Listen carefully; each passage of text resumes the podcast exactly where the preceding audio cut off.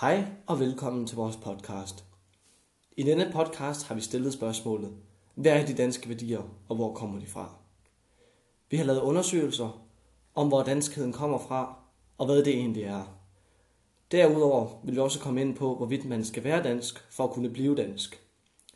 Er de danske værdier noget, man tilegner sig, eller er det noget fundamentalt, som ligger i opdragelsen, enten primært eller sekundært i opdragelsen? Danskheden blev en del af folket i 1700-tallet til slutningen af 1800-tallet, hvor folket blev mere bevidste om den nationalitet, de var en del af. I starten af 1800-tallet blev man mere bevidst på, at man ikke blot var en del af et land, men at man var et individ, som var en del af et folk. Følelsen af danskhed blev dermed forstærket, da Danmark var i krig med de omkringliggende lande. Præsten Grundtvig var også med til at styrke nationalfølelsen.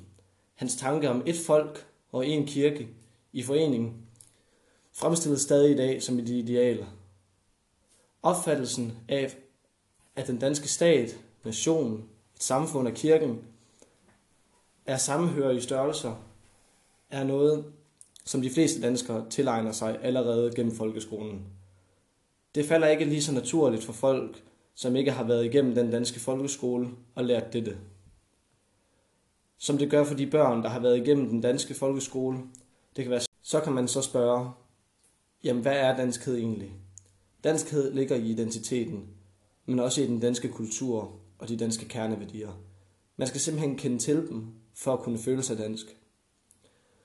Det er også derfor, at følelsen af at være dansk faktisk er svær at kunne tilegne sig, når man er udefra kommende.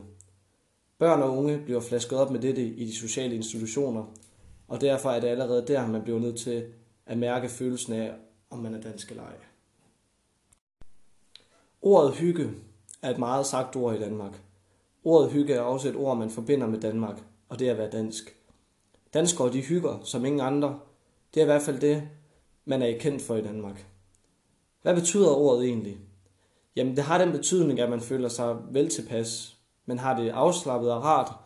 Men hygge kan også variere fra person til person, om hvad man individuelt synes hygge er. Men overordnet er hyggebegrebet en del af folkesjælen, og det kan ikke oversættes til andre sprog. Vi har spurgt et par personer, og nu vil vi læse deres kommentarer op. Maja. For Maja er hygge at se film med familien, drikke noget te. Teen er virkelig vigtig. Men også at sidde om aftenen i lysthuset, høre noget chill musik.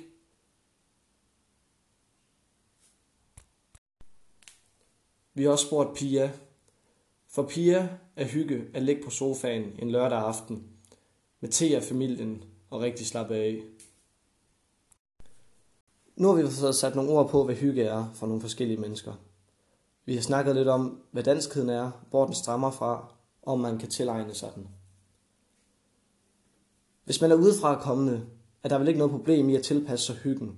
Alle mennesker kan vel sidde om aftenen i et løst hus og drikke noget te og høre chillmusik i baggrunden. Eller ligge på sofaen en lørdag aften med te og familien. Spørgsmålet er, om, om man i Danmark er nødt til at acceptere, at ingen mennesker er ens, og man derfor er nødt til at se sig ud over den etiske forskel, der er på mennesker, og så bare nyde hinanden i hyggen.